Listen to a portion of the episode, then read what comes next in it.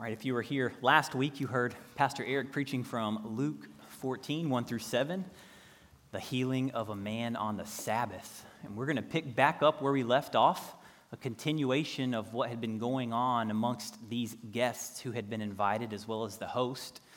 And there's also going to be an additional sermon preached next week that fits into this same storyline regarding the invitation to the great banquet that awaits those of us who've trusted in Christ Jesus as Lord.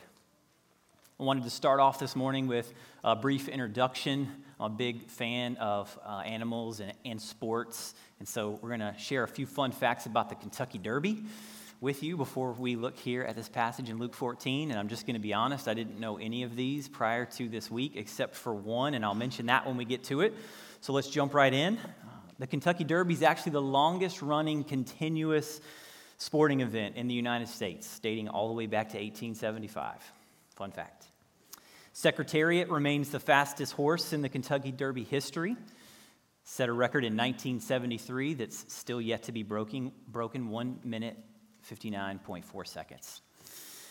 Only three year old horses are allowed to race in the Kentucky Derby. I didn't know that. Uh, you know, there's a lot of rules and regulations of sports, and I had to do a double check and make sure it didn't just mean that you had to be at least three years old. A horse can only be three years old, so you get one shot at it to win the Kentucky Derby.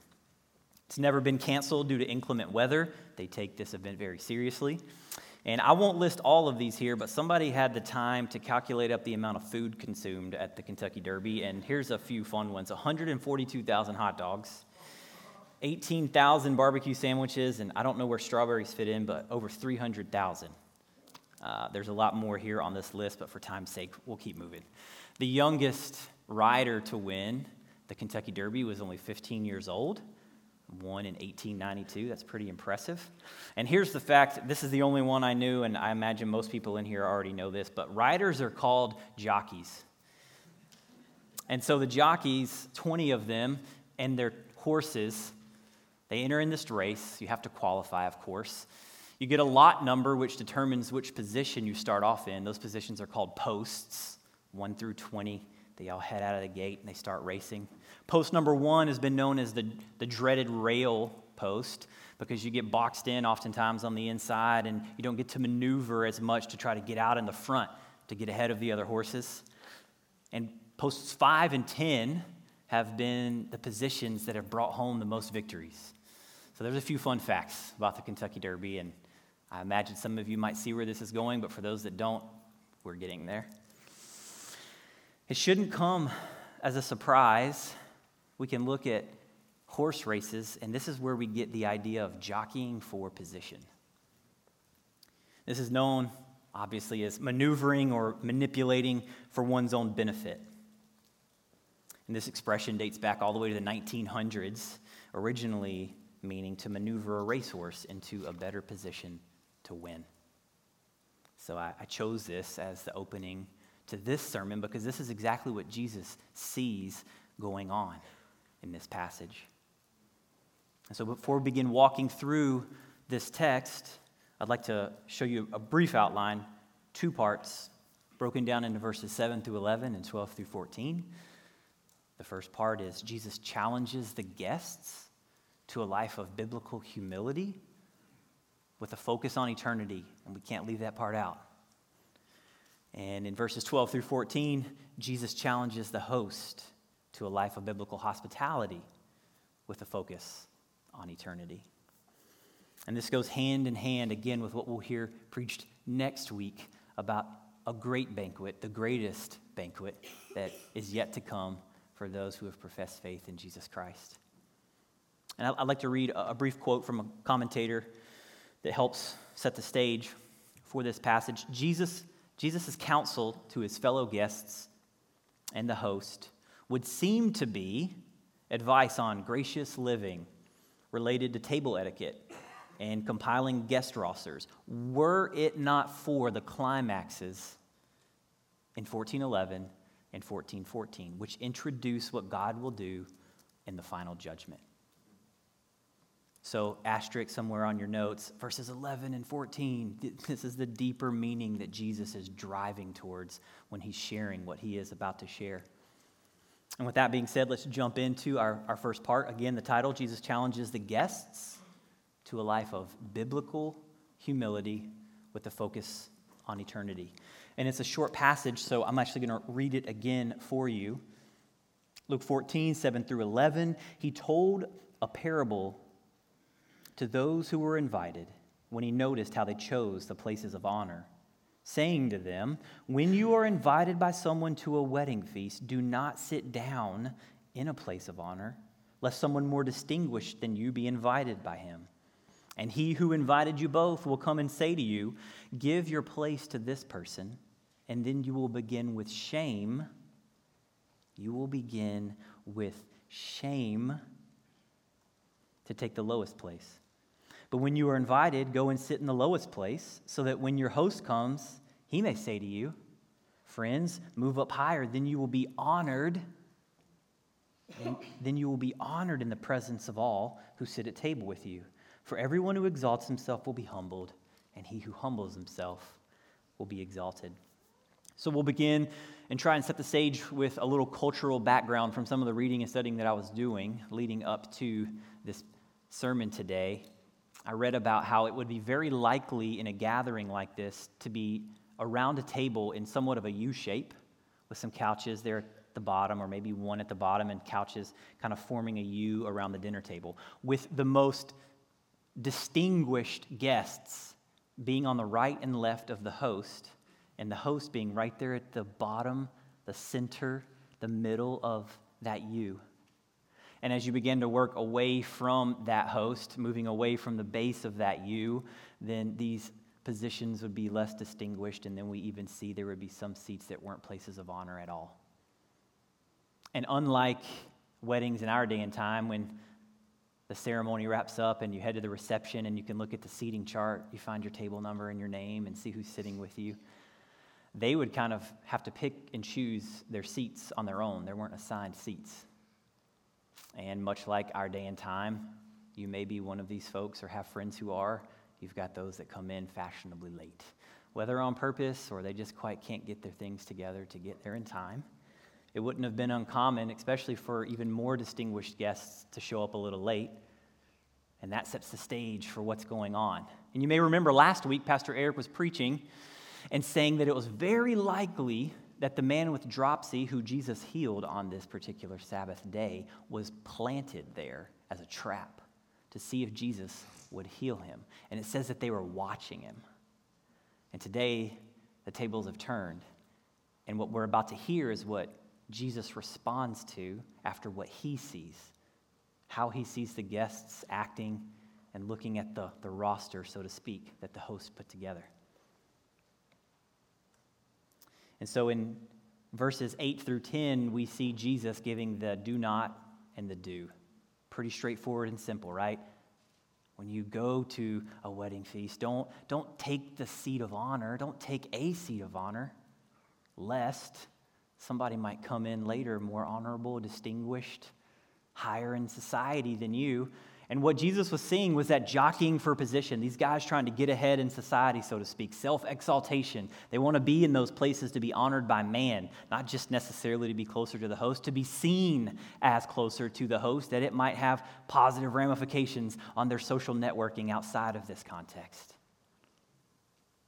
They're jockeying for position. He sees that they have their chests out and their heads held high. Don't, don't take that seat of honor because you actually might have to take the walk of shame later on. If one of the fashionably late distinguished guests comes in and you're in their seat, the host is going to come up in front of everybody else and kind of ask you to take a hike, and then you go take the lowest seat. And so Jesus' counter to that is to say, instead, take the lowest seat that your host might then say, Come on up here, friend and then you get to be honored in front of everybody. So if it ended there, we'd have to rework this whole sermon and all the illustrations because that wouldn't be very humble. That'd be like false and secret humility. You're going to look humble, but actually the goal is going to be to go lower so you get to be raised up higher in front of everybody else. That doesn't really sound very humble at all, but thankfully it doesn't end there. We have verse 11, the deeper meaning that Jesus is trying to drive home here. Those who exalt themselves will be humbled and those who humble themselves will be exalted. And these ideas aren't anything new. There are cross references galore. And I'm just going to go ahead and let you know ahead of time there will be a lot of cross referencing done today. I feel like Scripture will be able to support and speak into this well. I try my best to, to list those up before you on the screen so you can jot those down. Don't feel like you have to turn with me every time we go somewhere. But let me just start with a few references here. Again, this isn't a new idea. This isn't anything new. Luke 11, 43, Jesus says, Woe to you, Pharisees, for you love the best seat in the synagogues and greetings in the marketplaces. Similarly, in Luke 20, 45 through 47, and in the hearing of all the people, he said to his disciples, Beware of the scribes who like to walk around in long robes and love greetings in the marketplaces and the best seats in the synagogues and the places of honor at feasts. And then listen to what it says here at the end who devour widows' houses and for a pretense make long prayers. They will receive the greater condemnation. And we can even look back to the Old Testament in Proverbs 25, 6 through 7, and see something very similar. Do not put yourself forward in the king's presence or stand in the place of the great, for it's better to be told, Come up here, than to be put lower in the presence of a noble. And before we too quickly pick on these Pharisees, and that is very easy to do, we see Jesus' disciples jockeying for position as well. We actually don't even have to look outside of Luke. We've already been here in chapter 9, verse 46, a section entitled, Who's the Greatest? It says that an argument arose among them, them being Jesus' disciples, as to which of them was the greatest. Imagine that following this humble leader and bragging about and trying to throw out what you've done and jockeying for position amongst yourselves. We won't read through this right now, but Matthew 20, 22 through 28, you have the mother of the sons of Zebedee asking for her two sons to sit at Jesus' right and left hand in the kingdom to come. And Jesus says, You don't know what you're asking. And some animosity kind of builds up amongst the disciples. Surprise, surprise. And if we're honest, it looks a little different maybe in 2022, but sometimes very much the same. There's a lot of ways that our prideful hearts do the exact same things as we see here that the Pharisees do and the disciples do. Sin manifests itself in all sorts of ways, and I'm going to mention a few here, and this isn't meant to point fingers. I just want to let you know the list was easy to make because I am a very prideful, sinful person. Praise God, saved by the blood of Jesus, but I mess up and a lot of these, if not all of these, I have done personally, and a repeat offender, to be honest. What about those who love to be heard praying long prayers with fancy theological words in them? Not pouring out your heart before God in a humble fashion, but praying so that people actually literally just hear the words you're saying that they might say, Oh, wow, what a spiritual person. Matthew 6, 5 through 6 speaks into this. And when you pray, you must not be like the hypocrites, for they love to stand and pray in the synagogues and at the street corners. Why? That they may be seen by others. Or wanting others to hear about all the cool things that we've done and our accomplishments. I'm guilty of doing that. Getting upset at others' accomplishments when they've done nothing wrong in receiving them a promotion at work that you wanted that someone else got who hadn't been there half as long as you've been. Someone else got the role, someone else got the job, someone else got the scholarship. They didn't do anything wrong, and yet our, our hearts turn inward. Or kids or adults. That's not fair. I wanted that and didn't get it. He got more than me. Or what about sarcasm? That in, in and of itself isn't necessarily wrong, but again, all of these things go back to the motives of your heart. Was the motive to crack a joke at someone else's expense that you might be seen as funny and witty and the, the cool guy. Name dropping, trying to throw out someone's name that you might be associated with them to, to get into a higher position. I worked in a prior job where uh, meeting with folks in one on ones was very common, whether it be for discipleship or mentorship or accountability. And it was very common at times for people to say who they had their one on ones with that day. Oh, hey, I got to go. I've got a one on one with insert distinguished professor's name here or popular person on the hall. Right? Just to not, not encourage others towards discipleship and mentorship and accountability, but to say, hey, I made it onto their calendar. I might be seen as someone of higher status as a result of that.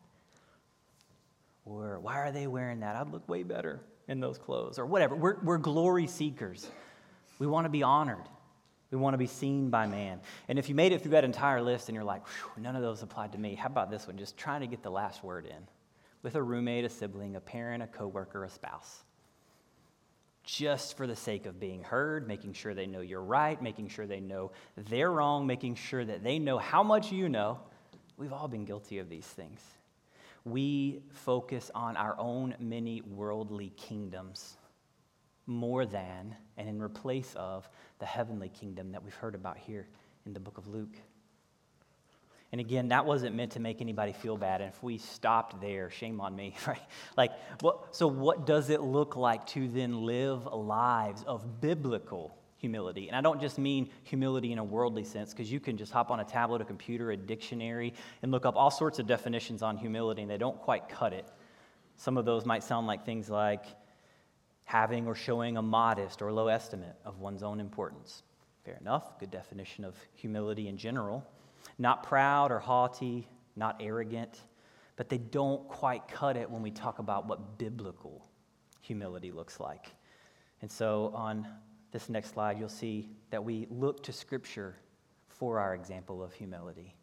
And I'm just going to read through a few of these. Again, you can jot these down we look not only to Scripture, but we look to Jesus as our example of what true humility looks like. So I just, as we read through some of these verses, want you to listen as you try to maybe formulate in your own mind what a good definition of biblical humility is and how we seek to live that out. Here's where our application comes in. 1 John 2 6, whoever says he abides in him ought to walk in the same way in which he walked. When I was younger, I memorized that in a different translation, and it said something similar. Whoever claims to live in him must walk as Jesus did. If we're going to claim to be his followers, our lives should emulate his in many ways.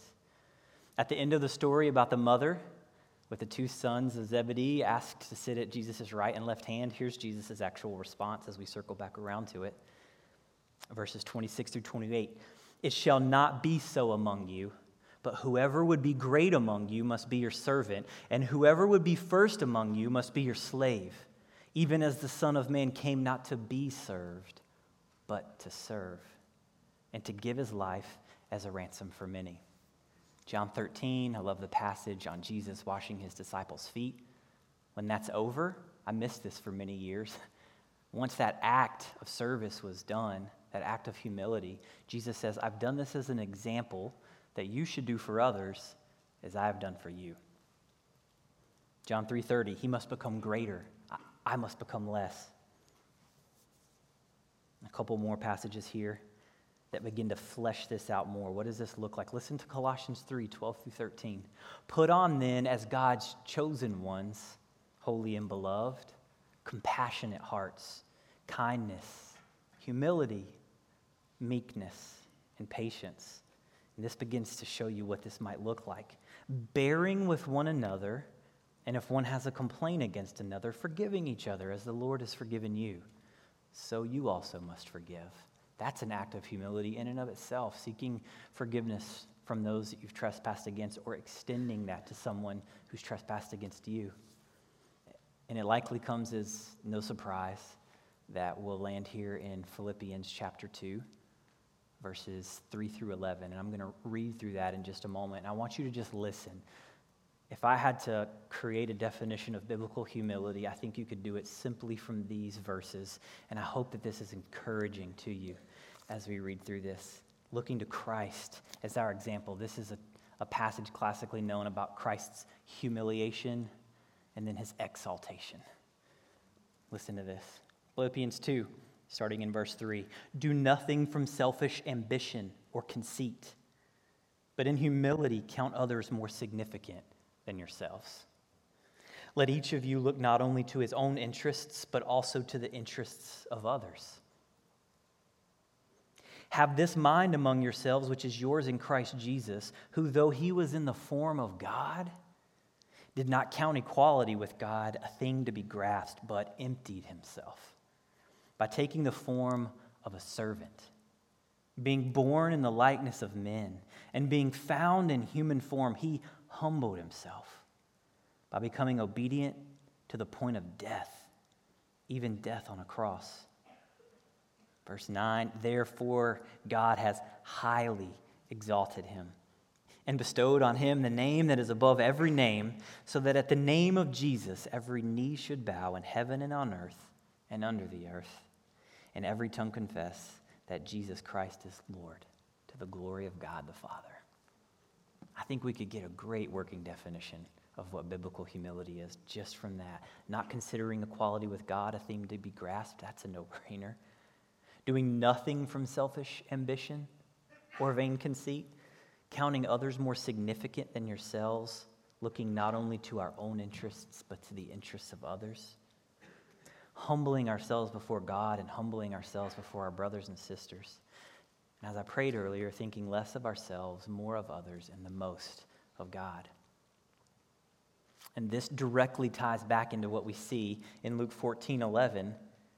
For everyone who exalts himself will be humbled, and he who humbles himself will be exalted. There is a future forward thinking that Jesus is talking about here. And what I mean by that is it's not actually a guarantee for Christians or non Christians here on earth that if you truly live a lowly, humble life, that you will be honored here on earth in the eyes of man. That could happen, but that is not a guarantee. There are a lot of prideful, haughty, arrogant individuals in this world, and they've made it way far out in the race. And there are a lot of lowly, humble people that may not receive the praise of man here on earth. So you say, well, what is Jesus saying?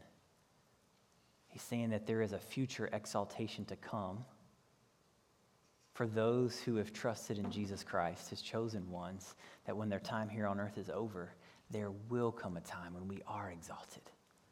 And we're going to talk about that more today. We know that in Ephesians 2, it says it's by grace you've been saved through faith, and this not of yourselves. It's the gift of God. You can't work for it or earn it, it's been, a, it's been given to you. And at the end of this life, after you have humbled yourself before the Lord and trusted in Christ as your Lord and Savior, there is a future promise of exaltation that comes. Where we get the sermon title from today, James 4:10, humble yourselves before the Lord, and he will exalt you. So let us not seek to jockey for positions in our workplaces, in our homes, in our relationships not be so inward focused that we're solely trying to just build up our kingdoms here on earth, neglecting the kingdom to come in the days ahead. And let us look to Christ as our example as we seek to live biblically humble lives. And if feathers weren't ruffled last week enough by those who had been gathered, and if the individuals who were gathered now weren't maybe even more disturbed, the host might be thinking, I just dodged a bullet. He was addressing all these guests that I invited, a bunch of prideful individuals. And now Jesus turns to the host in verse 12 through 14, where we'll look now. Again, the title of this section Jesus challenges the host to a life of biblical hospitality and a focus on eternity. So let's read together from Luke 14, 12 through 14.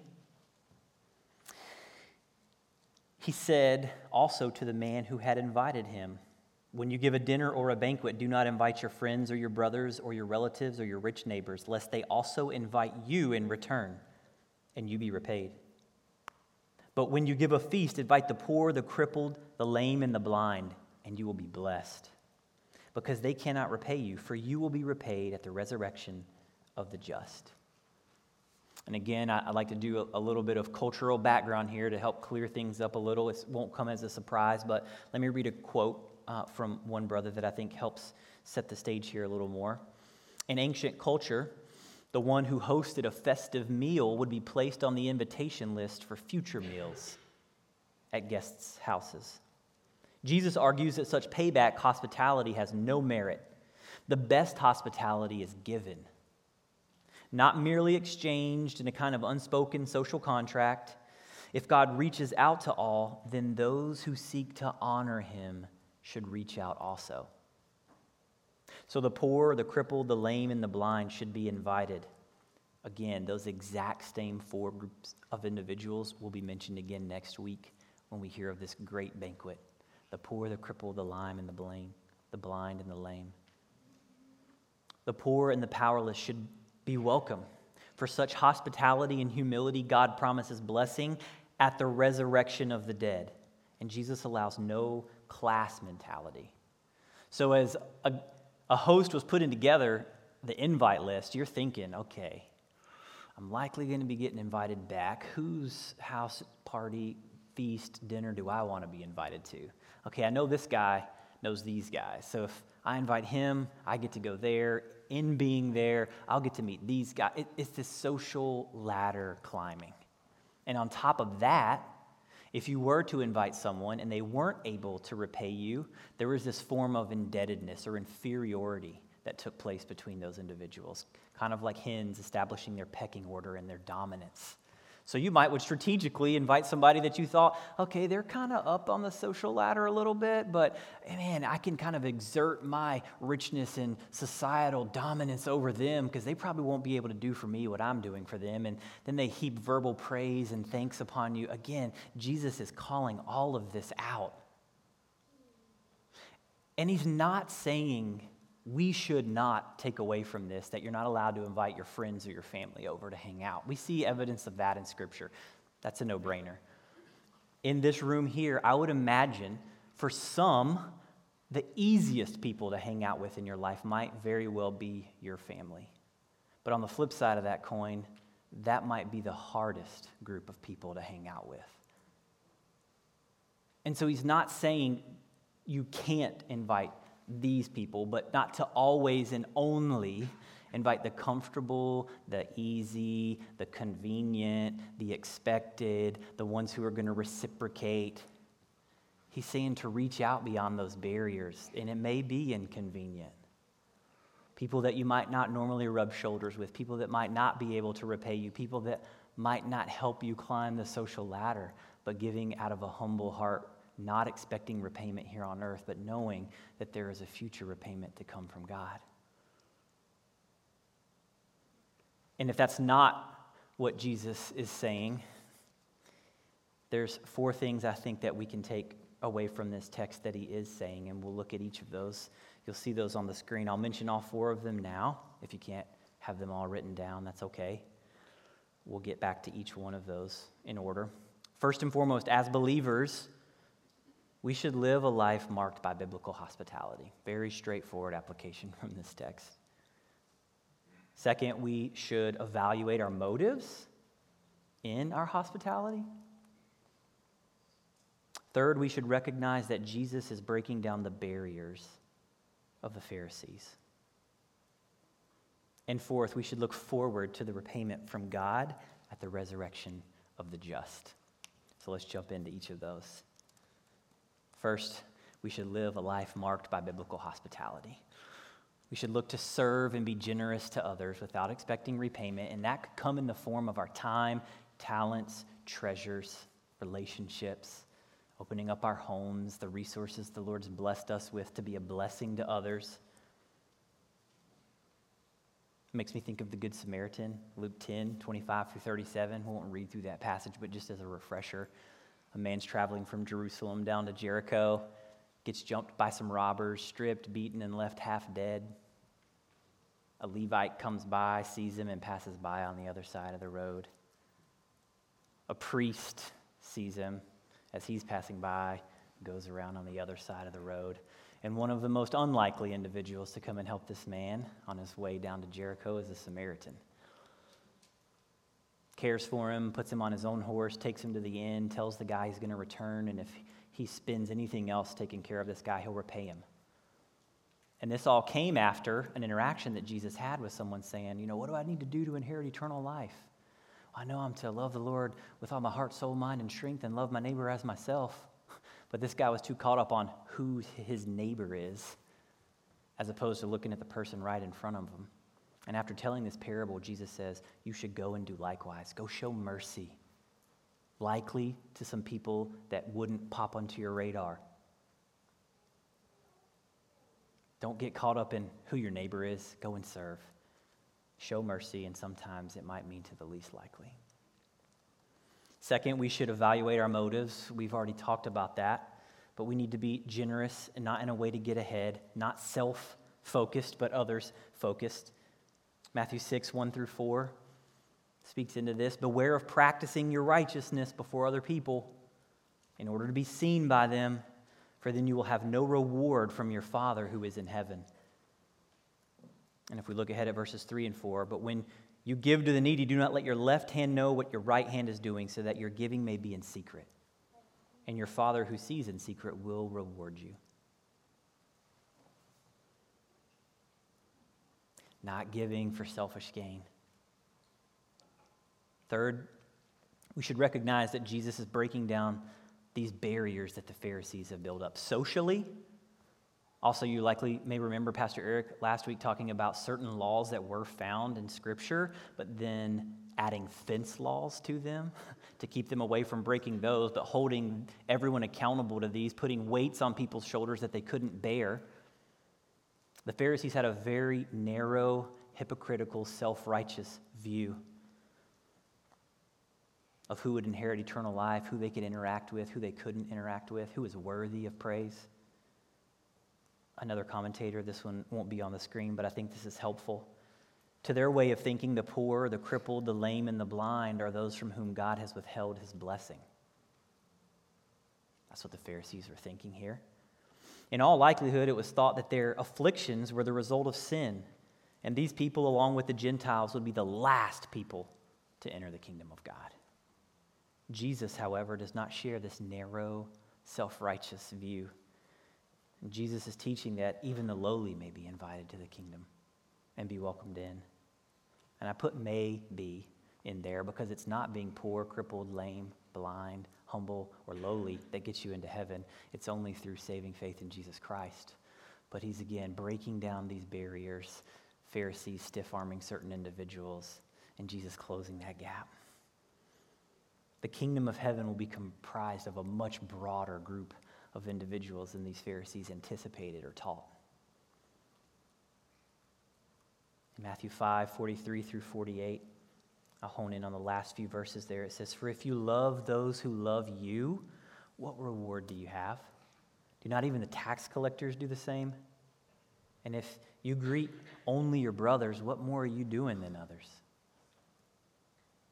Do, you, do not even the Gentiles do the same? You, therefore, must be perfect as your heavenly Father is perfect. Not just loving those who reciprocate in kind. We won't read through this, but James 2 1 through 5 talks about the sin of partiality, showing favoritism to the rich and not the poor. I mean, this is all over Scripture, likely because this is something that God's people really struggle with. I know that I do. a takeaway from this third point is just that we should reach out beyond our comfortable, easy, convenient relationships and invite others into our lives in order that we might point them to Jesus in doing so. And last, point four, we should look forward to the repayment from God at the resurrection of the just. And we see here in this text in verse 14, there is a future reward to come, even if not experienced here on earth. And I, I can't spell out for you exactly what all heaven's going to look like and the future rewards and the treasures and exactly what that will entail. Here's a couple verses that speak into it, but there is a reward that we can cling to and hold on to, which we'll read in just a moment. But before that, 2 Timothy 4 7 through 8, Paul writing to Timothy says, I have fought the good fight, I have finished the race, I have kept the faith. Henceforth, there is laid up for me the crown of righteousness, which the Lord, the righteous judge, will award me on that day. And not only to me, but also to all who have loved his appearing. Luke 18 22 is about the rich ruler. We all know that interaction, but Jesus tells him to sell all that he has and distribute it to the poor, and what?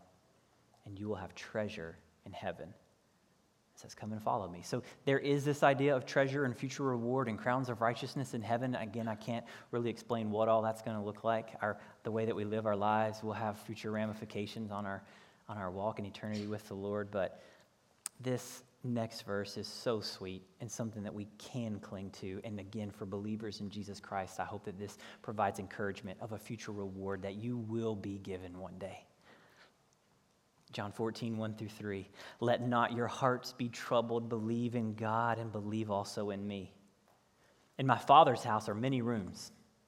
If it were not so, would I have told you that I go to prepare a place for you? And if I go and prepare a place for you, I will come again and I will take you to myself. How sweet is that? That where I am, you may be also. I'm going to read that one more time. I will come again and will take you to myself. That where I am, you may be also. That's a promise and a reward that we can cling to and look forward to in heaven. A few things here. God is indeed saying that He will be the one to do the repaying. And it's not anything that we can pay Him back for. Just like we couldn't work for our salvation, we can't repay the Lord for the rewards He's blessed us with or will bless us with in the future. We can't repay Him even if we tried. But an invitation has been given to us, and it's something we should rejoice in and want to take just a moment for any who might be here today that haven't accepted that invitation of eternal life through Christ Jesus. It does take a humble heart to recognize that we are indeed sinners in need of a Savior, and our sin has separated us from God. But God sent His Son Jesus to die on a cross and shed His blood for us. That if we would believe in our hearts, confess with our mouths, that Jesus is Lord. Admit that we're sinners in need of a Savior and that that Savior is Jesus Christ and Jesus Christ alone that will be saved. That invitation is there, and I encourage you to accept that. If that's something you want to talk more about or have some questions about, I would encourage you to come up front at the end of the service today. I'll stick around. Or maybe there's a friend who invited you that you have some good lunch conversation coming up today.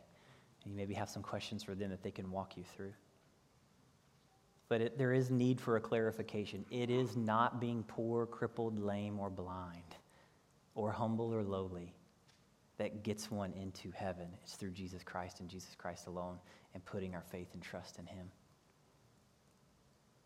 So, we've taken a look at several passages on humility and hospitality today, so I'd like to begin to enter into landing the plane here with some some additional application. If you've been around at CCF for a while, you may remember we had a conference or a seminar on the topic of hospitality.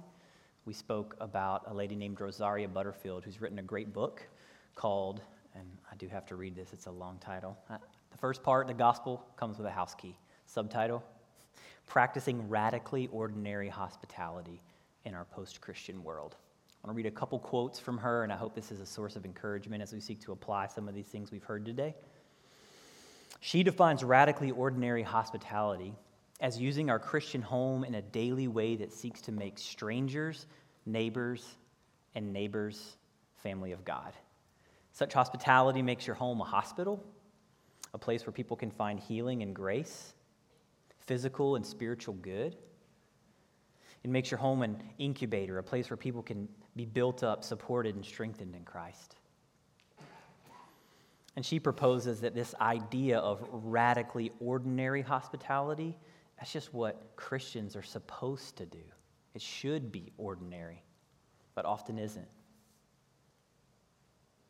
So, some direct application as we seek to close. Let us humble ourselves before the Lord and before one another, looking to the interests of others, showing mercy to others, being mindful of our acquaintances and the motives behind them Looking for ways to be biblically hospitable. Maybe that means your small group talking about going to serve a meal at the Dayton Gospel Mission. I'm not using this as a plug for our local ministries, but this fits perfectly. Maybe it's adopting a family through the Miami Valley Women's Center and um, showering them with some gifts for Christmas that they might not be able to do themselves. Maybe I mean, this comes at a, a great time of the year. Thanksgiving's right around the corner. Maybe that does mean inviting that individual to the, to the family meal who you know doesn't have a place to go or might be a little difficult to get along with. Or college students and inviting a hallmate home that doesn't have a place to go. Or an international student whose home's thousands of miles away. In our missions class a few weeks ago, we had mentioned a statistic that uh, around 80% of international students that come to study in the States never step foot in the home of an American while they're here. And so, whatever that looks like, it may be different for each individual in different seasons of life. But we should have Romans 12, 6 mindsets that we be willing to associate with people of lower position. And I have our, our last passage to read through as I look to see what kind of summarizes all that we've talked about today the future judgment, serving, being merciful, hospitable. You can look to Matthew 25, 31 through 40. You can begin to turn there, or I'll just read that for you. I think this is a sweet way to end our time together.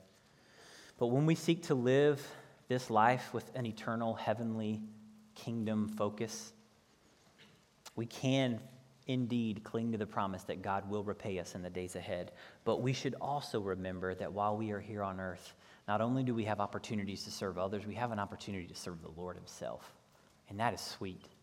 And that's what we'll hear in Matthew 25, again, starting in 31 through 40, and this will be the close to the message today. You can read with me here. When the Son of Man comes in His glory, and all the angels with Him, then he will sit on his glorious throne. Before him will be gathered all the nations, and he will separate people one from another as a shepherd separates the sheep from the goats. And he will place the sheep on his right, but the goats on the left. And then the king will say to those on his right, Come, you who are blessed by my Father, inherit the kingdom prepared for you from the foundation of the world. For I was hungry, and you gave me food. I was thirsty, and you gave me drink. I was a stranger, and you welcomed me. I was naked, and you clothed me. I was sick, and you visited me. I was in prison, and you came to me. And then the righteous will answer him, saying, Lord, when did we see you hungry and feed you, or thirsty and give you drink? And when did we see you a stranger and welcome you, or naked and clothe you?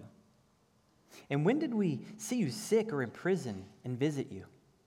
And the king will answer them Truly I say to you, as you did it to one of the least of these my brothers, you did it to me. Let's pray.